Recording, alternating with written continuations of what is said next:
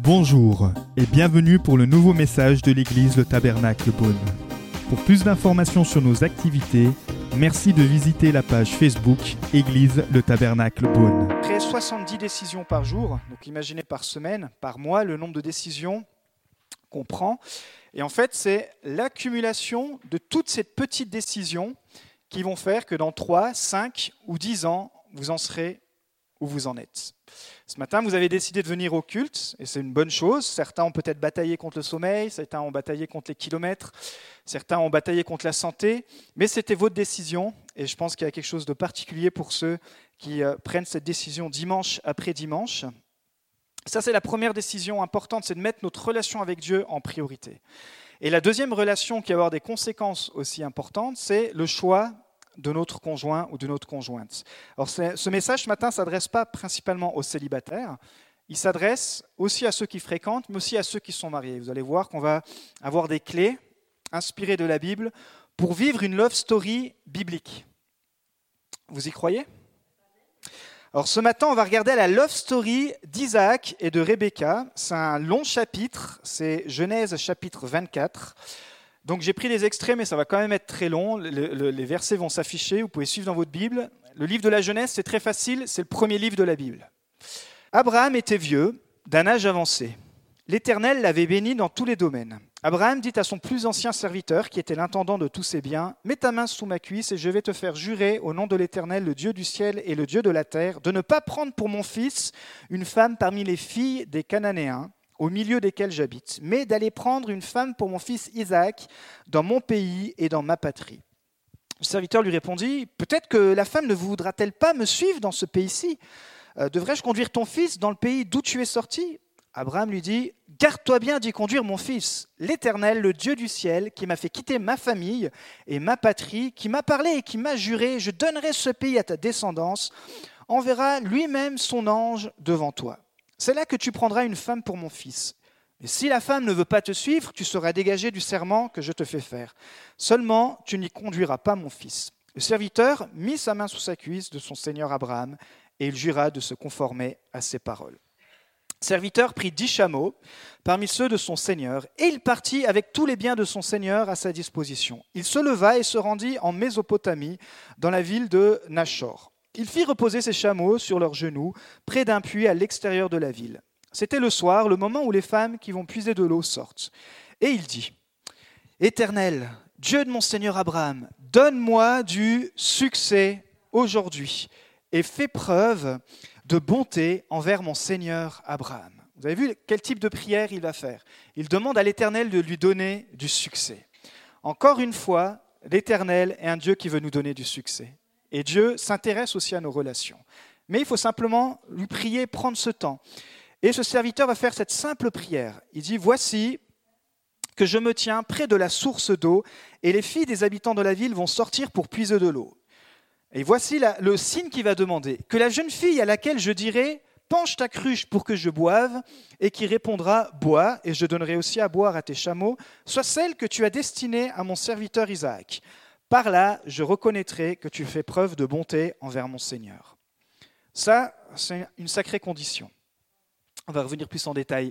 Mais regardez comment la prière est efficace. Ça ne se passe pas toujours comme ça, mais dans la love story d'Isaac et de, de Rebecca, voilà, verset 15, il n'avait pas encore fini de parler que Rebecca sortit, sa cruche sur l'épaule.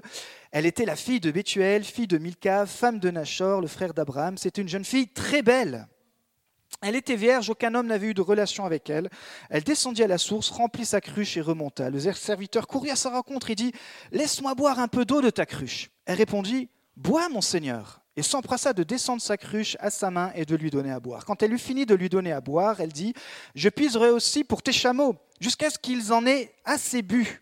Elle s'empressa de vider sa cruche dans l'abreuvoir et courut encore au puits pour puiser. Elle puisa pour tous les chameaux. Alors l'homme s'inclina et adora l'Éternel en disant Béni soit l'Éternel, le Dieu de mon Seigneur Abraham, qui n'a pas renoncé à sa bonté, à sa fidélité envers mon Seigneur et envers moi-même. L'Éternel m'a conduit chez la famille de mon Seigneur. Laban et Bethuel répondirent C'est de l'Éternel que cela vient. Nous ne pouvons te parler ni en mal ni en bien. Voici Rebecca devant toi. Emmène-la en repartant. Qu'elle soit la femme de ton fils, de ton Seigneur, comme l'Éternel l'a dit. Rebecca se leva avec ses servantes, elles montèrent sur les chameaux et suivirent l'homme. C'est ainsi que le serviteur emmena Rebecca et repartit. Là, il y a des semaines qui se passent et on arrive à notre love story avec Isaac. Donc, verset 62. Quant à Isaac, il était revenu du puits de l'Acaïroï et habitait dans la région du Negev. Un soir, et là imaginez-vous la musique romantique, un soir qu'il était sorti pour méditer dans les champs, il leva les yeux et regardit. Voici que des chameaux arrivaient. Rebecca leva aussi les yeux vit Isaac et descendit de son chameau. Elle demanda au serviteur, Mais qui est l'homme qui vient dans les champs à notre rencontre? Et le serviteur répondit, C'est mon Seigneur, c'est Isaac. Alors elle prit son voile et se couvrit comme un signe, je suis OK pour le mariage. Le serviteur raconta à Isaac tout ce qu'il avait fait. Isaac conduisit Rebecca dans la tente de Sarah, sa mère. Il épousa Rebecca. Elle devint sa femme et il l'aima. Ainsi Isaac fut consolé après la perte de sa mère. Merci Seigneur parce que tu es bon, tu es fidèle. Merci parce qu'avec toi, il n'est jamais trop tard, Seigneur. Et on veut déclarer encore dans chaque situation que les gens ici euh, viennent, Seigneur, ou que les gens qui vont écouter ce message, qu'il puisse y avoir ce degré, cette graine de foi, Seigneur, qui n'est jamais trop tard aussi pour une love story biblique. Amen. Alors, est-ce qu'il y a des célibataires ce matin dans la salle? Tournez-vous, regardez là, il y a un petit vivier peut-être pour vous. Est-ce qu'il y a des personnes mariées? Est-ce qu'il y a des personnes qui fréquentent? Ok. Il y a 4000 ans, les mariages étaient arrangés. Aujourd'hui, ça a beaucoup changé. Aujourd'hui, il y a les sites de rencontres, euh, mais à l'époque, c'était beaucoup par le relationnel. Comme vous avez vu là, une famille devait rencontrer une certaine famille et on vous introduisait. Ça s'est un petit peu euh, perdu, mais Aujourd'hui, pour connaître une personne, on appelle, dans le jargon chrétien, les fréquentations. C'est cette période où on va rencontrer une personne et prendre la décision si on veut se fiancer puis se marier. Mais à l'époque, les parents choisissaient pour les enfants. on voit aussi que dans la Bible, les enfants pouvaient refuser. Ok, n'était pas obligatoire, mais c'était quand même, ça faisait partie du rôle des parents. Aujourd'hui, il suffit de prendre rendez-vous avec une personne, de prendre un café, et puis ça y est, peut-être la love story peut commencer. Mais dans la Bible, il y a des principes spirituels, mais qui sont encore valables aujourd'hui. Aujourd'hui, ça peut s'appliquer aux célibataires, aux personnes qui fréquentent et aux couples mariés. La bonne nouvelle, c'est qu'il n'est pas trop tard pour vivre ta love story. Peut-être que tu es célibataire et que tu as vécu euh, pas mal d'échecs. Peut-être que tu es en fréquentation et tu te poses des questions. Peut-être que tu es marié et tu aimerais que ton couple ait un nouveau souffle. On va voir que la Bible répond quand même à pas mal de questions. Mais ce matin, on va voir déjà à quatre points clés pour construire de bonnes fondations pour vivre une love story biblique ou pour continuer de bâtir love story. Il n'y a rien de plus romantique d'être en couple et d'être toujours en mode love story. Mais on se rend compte que le mariage ouvre les yeux. Mais la love story, c'est quand même possible. Ok, premier point ce matin, on va voir quel type de fondation veux-tu construire. C'est très clair. Où tu vas construire une fondation stable et solide, ou tu vas construire une fondation incertaine et fragile. C'est l'homme le plus sage qui a écrit dans la Bible, Salomon, psaume 127, Si une maison n'est pas construite par l'Éternel, ceux qui la construisent travaillent inutilement. La maison, tu peux prendre ça comme ton foyer, comme ton couple. Construire un couple, c'est comme construire une maison. Il faut commencer par poser les fondations et puis ensuite, bien sûr, il faut continuer d'entretenir. Jésus nous invite aussi à construire sur le roc et pas sur le sable il raconte une parabole en Matthieu 7 où il, compare l'attitude d'un fou ou d'un insensé avec l'attitude d'un homme prudent, d'une femme prudente ou d'une femme sage. C'est-à-dire que sur cette terre, tu as deux catégories de personnes. Tu as les personnes qui vont être qualifiées d'insensées et des personnes qui vont être qualifiées de prudentes. Et ça se voit dans la prise de décision. Et la bonne nouvelle, c'est que on est tous quelque part un peu fous, un peu insensés, mais avec la Bible, on peut apprendre à devenir sage et prudent. Donc Jésus il dit déjà, pour réussir à développer ta love story, Jésus doit en être la fondation. Parfois, Jésus en est la fondation, mais il ne reste plus la fondation. Jésus doit rester aussi la fondation. Il doit rester le roc sur lequel on va construire euh, notre relation. Ce n'est pas négociable. Si tu veux construire sur du solide, tu dois fuir la tentation de construire sur le sable, sur la terre. C'est quoi un petit peu les tentations de construire sur le sable? Peut-être on se dit, mais pour gagner du temps. Écoute, ça fait tellement longtemps que je suis célibataire. Rappelez, on avait créé un groupe qui s'appelait les célibataires de l'extrême quand j'étais à l'église principale. Euh, ça craint hein, comme nom. Mais on était, euh, voilà, c'était célibataire de l'extrême parce qu'après 30 ans, on se disait, voilà, après 30 ans, tu fais partie des célibes de l'extrême. Mais aujourd'hui, pratiquement plus personne ne fait partie de ce groupe. Donc c'est possible, c'est possible de vivre, une, love story même si tu fais partie des célibataires de l'extrême. Mais parfois on veut construire ce laissable. Pourquoi? Pour gagner du temps, pour faire des économies ou pour éviter un dur travail. C'est plus facile, mais ça apportera des problèmes plus tard. Imaginez les deux maisons, celle avec une fondation solide, construite sur du roc, construite sur une bonne fondation, avec du mortier, etc. Et une autre maison construite avec des fondations très instables. Jésus dit que quand la tempête va venir, laquelle des deux maisons va résister? La maison qui sera bâtie sur le roc. Ça paraît logique, mais Jésus voulait le rappeler pour dire, dans tous les domaines de ta vie, tout ce que tu vas construire, si ce n'est pas l'Éternel qui est à la base de cette fondation, alors à un moment donné, quand il y aura une grosse tempête, pas les petites tempêtes, vous savez, c'est un peu l'illusion, les, maisons construites sur, euh, sur les sables, et euh, on voit parfois, vous entendez aux informations, que toutes ces maisons qui sont construites au bord de la mer, ils savent que petit à petit, le sable, euh, la mer gagne de, la place, et ils savent qu'à un moment donné, leur maison va s'écrouler. Mais ils disent non, je veux quand même construire sur le sable. Et après, ils essaient de faire marcher les assurances, machin. Ils disent, mais on vous avait dit, si vous construisez sur le sable, à un moment donné, votre maison va s'écrouler. Et parfois, on peut nous donner ce genre de conseils. On dit, mais non, mais écoute, T'inquiète pas, je vais gérer, je vais m'en occuper. Tout va bien se passer. Et puis finalement, quand les grosses tempêtes arrivent, la, maison qui est construite sur le sable ne va pas pouvoir résister. C'est juste une histoire de résistance. Je me rappelle, en 2015, je suis allé au Brésil, j'ai rejoint ma femme qui, à cette époque-là, était euh, missionnaire avec Jeunesse en Mission. Et je suis allé les aider pendant, pendant mes congés. Pour, euh, Ça, c'est une bonne manière de sortir des célibataires de l'extrême, au fait. Servez Dieu pendant vos vacances servez Dieu pendant vos vacances. Vous planifiez vos vacances. Vous dites, bah voilà, j'ai trois semaines en août, je vais aller aider. Peut-être euh, c'est les enfants. Inscrivez-vous dans une colonie chrétienne. Vous allez rencontrer des animatrices chrétiennes, des animateurs chrétiens. Inscrivez-vous dans les aides humanitaires chrétiennes. Oui, mais pasteur, j'ai pas d'argent. Bah, tu portes à une année, tu mets 100 balles de côté par mois. En un an, tu as 1000 balles et tu peux partir voyager et peut-être commencer le début de ta love story. Parfois, c'est juste des choses pratiques, mais ça, on verra la semaine prochaine. Faut pas trop que j'en parle. Euh, donc on, logeait, bien sûr, dans des, euh, dans des maisons qui ressemblent à nos maisons ici. Mais j'ai vu la différence quand on a eu une grosse tempête.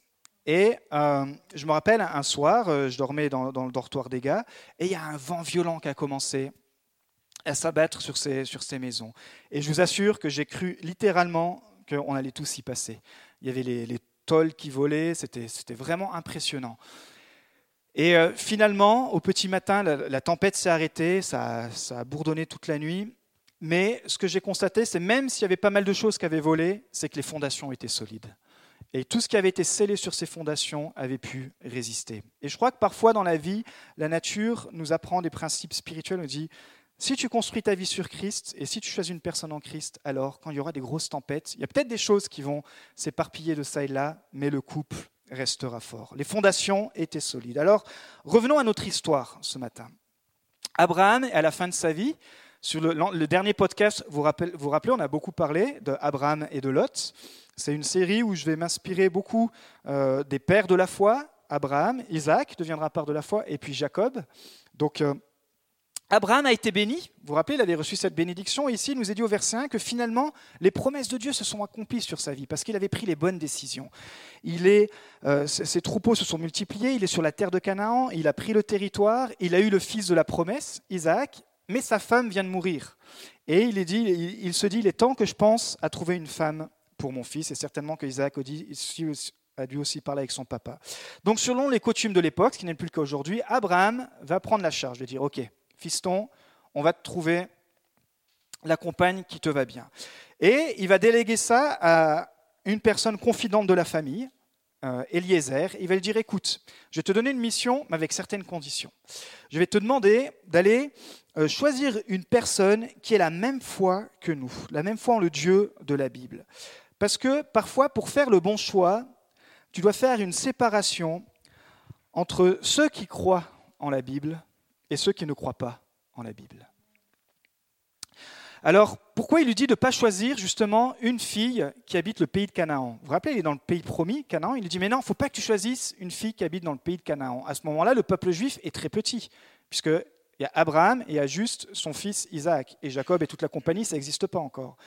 Donc ça, devait être très compliqué d'obéir à Dieu et de dire, je ne vais pas prendre une femme qui vient d'origine de ce peuple. Pourquoi? Vous savez que Canaan, ça vient de Cham, vous pouvez lire ça chez vous au chapitre 9, qui était le fils, le deuxième fils de Noé. Et si vous lisez votre Bible ou si peut-être vous avez déjà vu le, film sur euh, Noé, qu'est-ce qui s'est passé? Un jour, Noé était ivre. Pas bien. Il se l'est collé, quoi. Il est sorti. C'était la fin du déluge. Le, bateau s'est posé sur le mont Ararat. Le gars, il dit Je vais planter les vignes. Et là, il faut que je, m'en prenne une bonne caisse parce que c'est fou ce qu'on vient de vivre. OK? Voilà. Mais qu'est-ce qui se passe? Alors qu'il est ivre, Cham va le voir nu. Il était parti loin. Hein, dans le...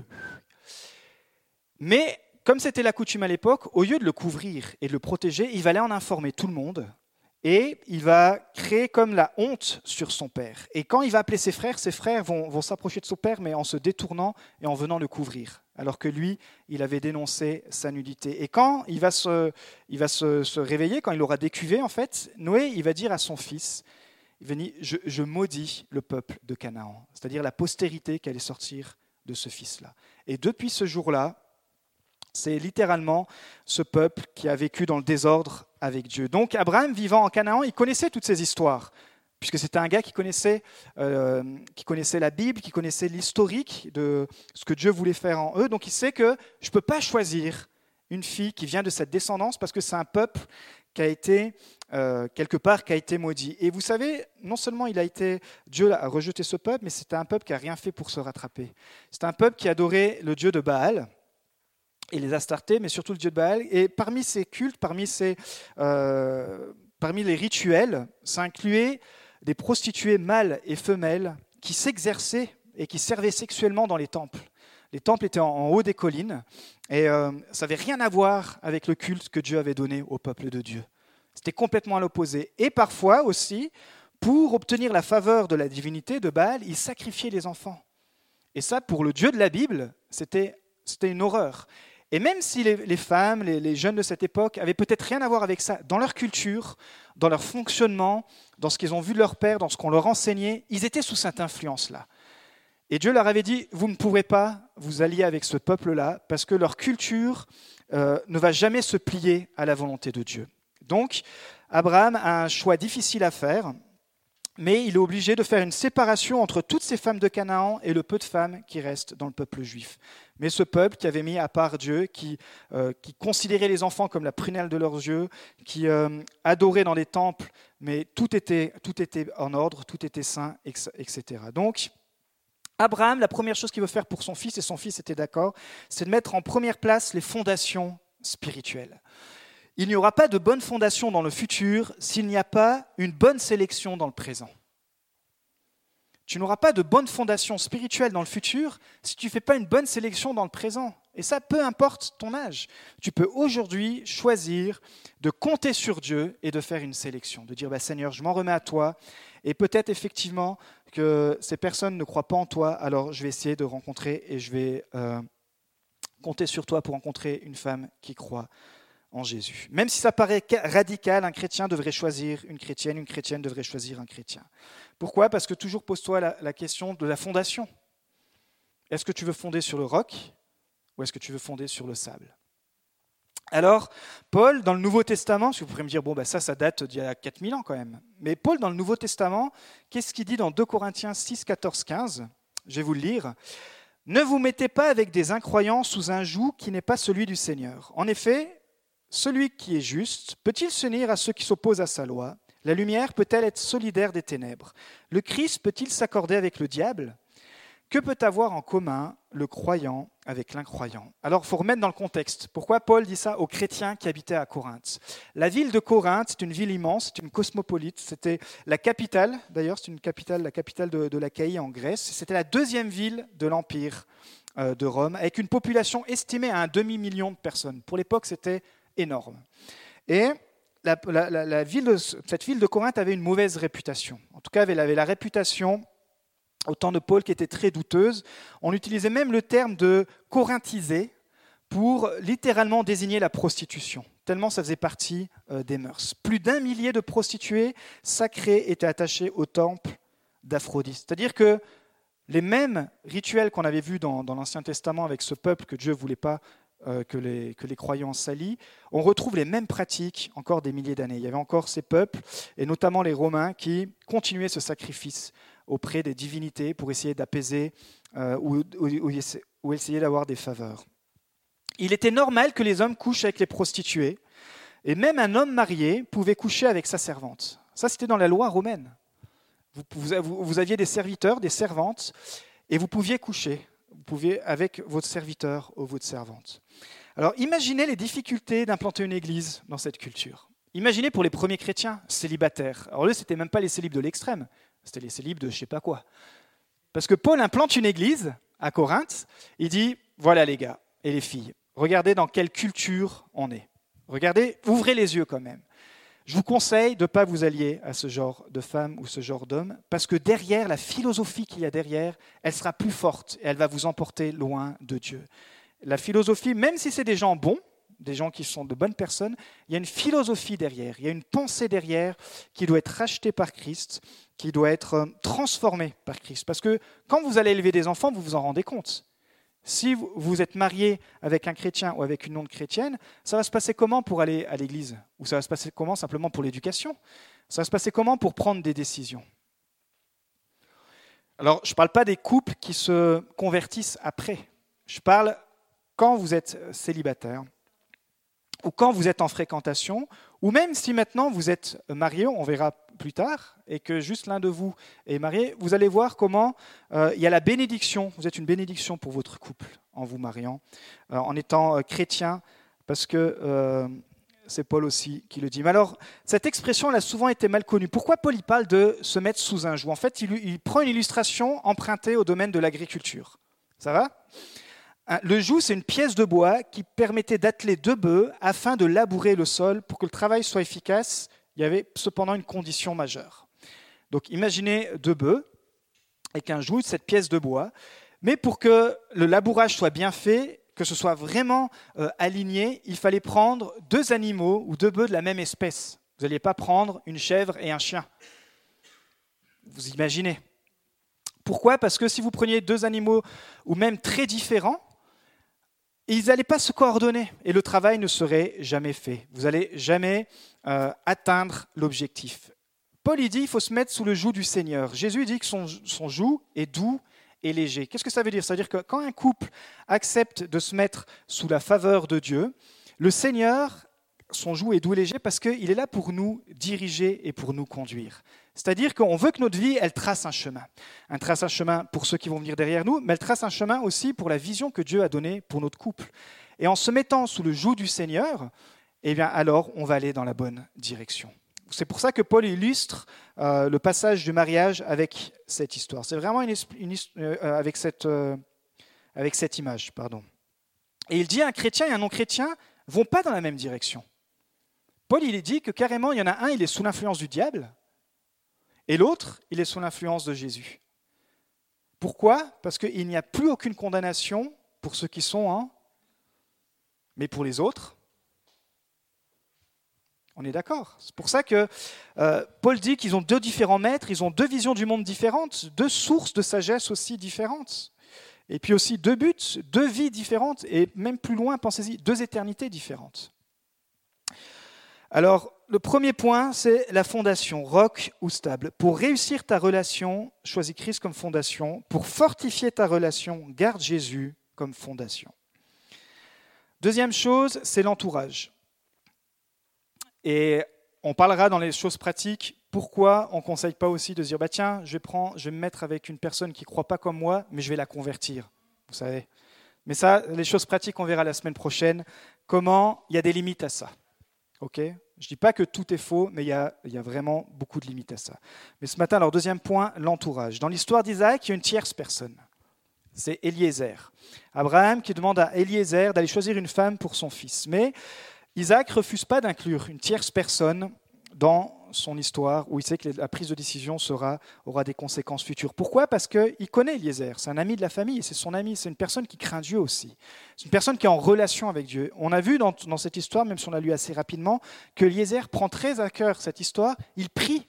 Vous avez vu? Il prie avant, il prie pendant, il, il demande tout le temps la volonté de Dieu. Eliezer, son nom veut dire littéralement Dieu est un secours. Waouh. Et la question que tu peux te poser, c'est est-ce que tu as une personne avec qui prier? Un Eliezer qui te rappellera toujours que Dieu est ton secours. Une personne auquel tu peux te confier, qui a les mêmes valeurs spirituelles que toi, qui a, même une plus grande maturité que toi, et tu dis, bah, est-ce que tu peux prier pour moi avec ce sujet? Parce que je, vois que tu as la foi, je vois que tu entends la voix de Dieu. Et que Dieu, quand on prie ensemble, alors Dieu vient à notre secours. Euh, les proverbes parlent beaucoup de l'amitié. En Proverbe 27.6, je vais vous lire, Les reproches d'un ami font mal, mais ils sont dignes d'être écoutés. Un ami, c'est pas juste pour t'emmener toujours faire la fête, te brosser dans le bon poil. Non, un ami, il est aussi là pour te dire, écoute, en ce moment, là, ce que, le chemin que tu es en train de prendre, permets-moi de te dire que je ne sais pas si c'est vraiment un bon chemin. On parle d'un ami, hein, on ne parle pas du relou qui est toujours là en train de nous critiquer. On parle d'un ami, d'une personne sur qui, qui craint Dieu euh, comme, il dit dans le Proverbe 27.9, la douceur d'un ami vaut mieux que nos propres conseils. Un ami qui vient avec douceur, pas un ami accusateur, mais qui dit écoute, viens, on va prier ensemble. Et peut-être prendre 3-6 mois avant de prendre cette décision. Ça sera, ça sera peut-être mieux, vous voyez. Proverbe 3.7, il dit ne pense pas être sage au point de tout savoir. Parfois, et nous, en tant que chrétiens, attention, je lis la Bible, vous ne me donnez aucun conseil, euh, ouais, mais c'est toujours bien d'avoir une tierce personne, un ami, qui nous parle avec douceur et qu'on le laisse aussi nous conseiller. Troisième point, c'est la vie privée. On a lu au verset à la fin du chapitre, un soir qu'il était sorti pour méditer dans les champs, Isaac, il leva les yeux et regarda. Isaac méditait. Il avait fini sa grosse journée de travail. Euh, il avait fini sa, grosse journée dans les champs et au lieu de se poser devant la télé, il dit bah tiens, je vais prendre une soirée et je vais aller méditer. Au lieu de regarder sur, Facebook euh, et de comparer, dire ah ben je suis encore célibataire et regarde tous les, non, il dit je vais aller prendre un temps pour méditer. Méditer, c'est l'expression pour dire dans la Bible une, une prière active. Ok, c'est pas juste là et puis oh Seigneur, franchement. Non, il parle. Et il dit, voilà Seigneur, écoute, tu vois mon problème, j'aimerais me marier, mais je veux faire ça dans tes voies. Oui, c'est dur d'être célibataire. Ça, c'est une prière, Seigneur. Et, moi, j'aime beaucoup prier en marchant. Pour ceux qui ont déjà prié avec moi, on pratique ça. Et euh, ça, vous permet déjà de ne pas vous distraire. Ça vous permet de rester concentré. Et lui, il priait en marchant. Il sortait le soir et il priait. Il dit, Seigneur, j'ai envie de vivre ma love story. J'ai envie de vivre ma love story. Pourquoi? Parce qu'il a envie de se marier. Donc, si vous êtes célibataire, prenez le temps de prier. Prenez le temps de prier. Alors peut-être vous n'arrivez pas à prier le soir, mais prenez un temps et, mettez-le comme, euh, avant de prendre vos décisions, dites, bah, tiens, pendant un an, je vais vraiment prier pour ce sujet. Et je vais dire que je veux vivre ma love story. Si vous êtes en, euh, en fréquentation, prenez aussi temps pour prier avec, votre, euh, avec la personne que vous fréquentez. C'est un, bon signe. Pour ça que je, je, vous engage souvent à pouvoir prier à voix haute, parce que c'est un bon signe d'entendre votre futur prier. Et si vous vous rencontrez là, je dis, ben, normalement c'est au gars hein, de faire ça, ça serait bien qu'on prenne un temps pour prier, et que toi-même, tu n'es pas capable de prier à, haute voix, dans la tête de la, personne en face, se dit, ouh, lui il se dit chrétien, mais il n'arrive même pas à prier. Vous voyez? C'est tous des petits, euh, mécanismes. Et si vous êtes marié, ben, bien sûr, il faut toujours prendre du temps pour prier ensemble. Quelque chose qui est très simple, prier à table avant de manger. Inculquez ça aussi à vos enfants. Inculquez ça, euh, faites-le comme, comme une, euh, euh, comme un rendez-vous avec Dieu, dire bah voilà, on va prendre deux minutes et se rappeler que tout nous vient de Dieu. Merci Seigneur pour ce repas. Pas d'une façon religieuse, mais vraiment parce que euh, on a besoin de dire merci. Si un chrétien ou une chrétienne n'aime pas prier, c'est un signal d'alarme. Proverbe 3.5, fais confiance à l'Éternel de tout ton cœur et ne t'appuie pas sur tes raisonnements. Parce que la question essentielle pour ceux qui veulent se marier dans le Seigneur, c'est de savoir où est Jésus dans ton couple. Est-ce que Jésus, je le laisse à la porte et puis je vais faire ma petite vie et puis peut-être quand je me casserai la figure, je l'appellerai Ou écoute Jésus, non, je fais la première étape de dire bah, Seigneur, euh, je vais te mettre en avant. On verra la semaine prochaine hein, tous les aspects pratiques avec beaucoup de témoignages aussi. Là, c'est plutôt théologique ce matin, mais la semaine prochaine, on verra beaucoup, euh, beaucoup de choses euh, très pratiques. Dernier point ce matin, c'est l'attitude. Donc on a vu, on a vu, faut avoir la bonne fondation. On a vu, il faut avoir un, bon ami, une bonne personne avec qui pouvoir prier. On a vu, il faut avoir une vie privée spirituelle qui tient la route. Euh, et quatrième chose, c'est l'attitude. Et là, c'est Rebecca qui nous enseigne. Parce qu'on voit qu'elle a le cœur volontaire et elle a un cœur, un esprit d'excellence. Rebecca ne se plaint pas parce qu'elle vient juste de finir de puiser l'eau pour elle. Au contraire, elle va proposer de puiser de l'eau pour ce gars qu'elle ne connaît pas. Et elle va même plus loin. Là, il faut vous reporter, hein, 4000 ans en arrière, chameau, puits. On est vraiment à l'ancienne là, mais les principes sont les principes sont encore d'actualité. Regardez ce cœur de cette femme, et, c'est le cœur aussi que les hommes doivent euh, rechercher. Elle propose de puiser de l'eau donc pour cet homme qu'elle ne connaît pas, mais elle propose même de puiser de l'eau pour lui et pour tous ses chameaux. Mais le gars, il avait tellement mis la barre haute, parce qu'il flippait l'ami d'Isaac, il a dit, moi, je vais y aller avec dix chameaux. Alors je me suis renseigné sur les chameaux. Vous allez apprendre quelque chose ce matin. Vous savez qu'un chameau peut boire jusqu'à 100 litres d'eau en moins de 10 minutes?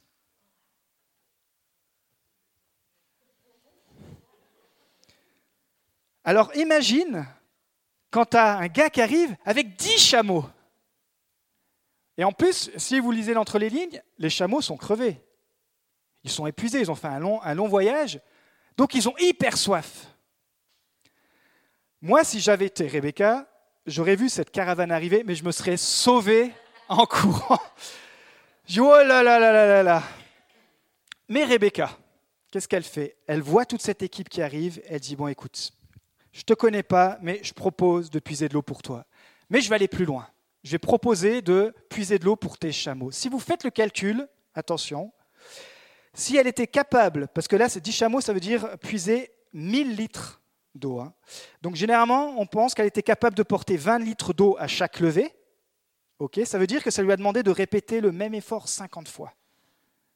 Une dame, 50 fois, elle, allait chercher ses 20 litres d'eau. Je ne sais pas déjà quand vous sortez des courses, vous prenez vos packs d'eau, comme c'est comme c'est pas évident, rien que pour nous les gars. Donc cette femme, elle m'inspire vraiment. Mais elle ne se rendait pas compte qu'avec son esprit de service, son esprit volontaire, elle était en train d'attirer la faveur de Dieu. Et elle était en train de répondre à la prière d'Eliezer qui avait dit Seigneur, je ne veux pas me tromper, je veux que Isaac épouse une bonne femme, une femme qui, qui aime Dieu, mais aussi une femme qui a une bonne attitude. Alors ça, ça peut être peut-être euh, le type de personne que vous devez aspirer à devenir et le type de personne peut-être que vous devez rechercher. Si vous êtes déjà marié, inspirez-vous de cette femme. Le service révèle la qualité du cœur. Rebecca a voulu bénir cet homme et ses efforts seront récompensés au-delà de ce qu'elle a pu imaginer. Une personne qui aime servir les autres attire la faveur de Dieu sur sa vie. Nous devons servir Dieu et les autres avec notre cœur, notre bonne volonté, avec enthousiasme. Et la force pour servir vient de notre volonté. Et vous savez, encore une fois, même si on fait ça généralement plutôt à la fin de l'année scolaire, j'aimerais encore remercier vraiment toute l'équipe justement de service qui sont impliqués de près ou de loin, mais qui dimanche après dimanche, s'il existe du tabernacle la bonne existe, que ce soit les enfants, l'accueil, que ce soit ceux qui aident parfois euh, parmi les enfants, qui aident le ménage, etc., c'est parce que c'est de votre bonne volonté. Parfois, on n'a pas la force de le faire. Parfois, on est tous fatigués notre semaine, mais notre force pour servir vient de notre volonté. Et chaque semaine, après semaine, vous avez des personnes ici, euh, plus de 17 personnes qui vous servent de bonne volonté. Et ça, comme j'aimerais le dire, parce que c'est mon témoignage, parce que c'est le témoignage de, plein de personnes, vous attirez la faveur de Dieu. Vous attirez la faveur de Dieu. Alors bien sûr, on peut servir, il y a d'autres, pour vous, c'est plutôt servir en dehors de l'Église, mais gardez ça, que quand on sert, il faut que ça, faut qu'on puisse faire violence à notre volonté. Par exemple, demander à un enfant de ranger sa chambre. Alors nous, pour, pour l'instant, c'est encore pas le cas. Angelina n'a que quelques mois.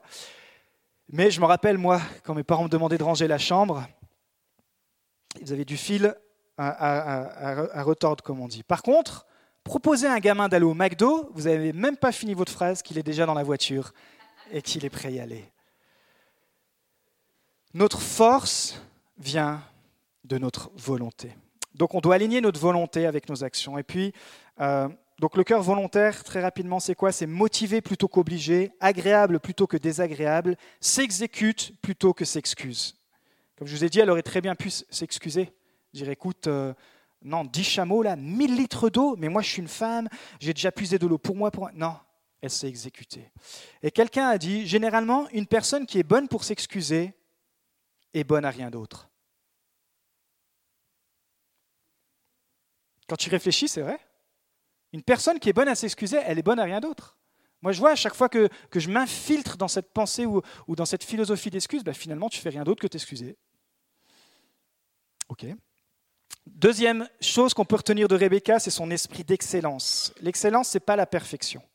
L'excellence, c'est faire ce que tu peux faire de mieux avec ce que tu as. La perfection, c'est que tu te mets une telle pression que tu, euh, que tu détruis tout ce qui est autour de toi et finalement le travail n'est pas fait. Rebecca, elle a bien fait son travail, mais jusqu'au bout. Elle a même fait plus. C'est ça le service d'excellence.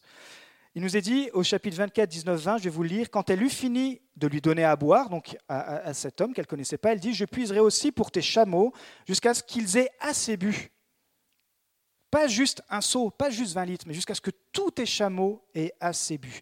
Et il nous est dit, regardez comme elle, s'exécute. Elle s'empressa de vider sa cruche dans l'abreuvoir et courut encore au puits pour puiser. Elle puisa pour tous les chameaux.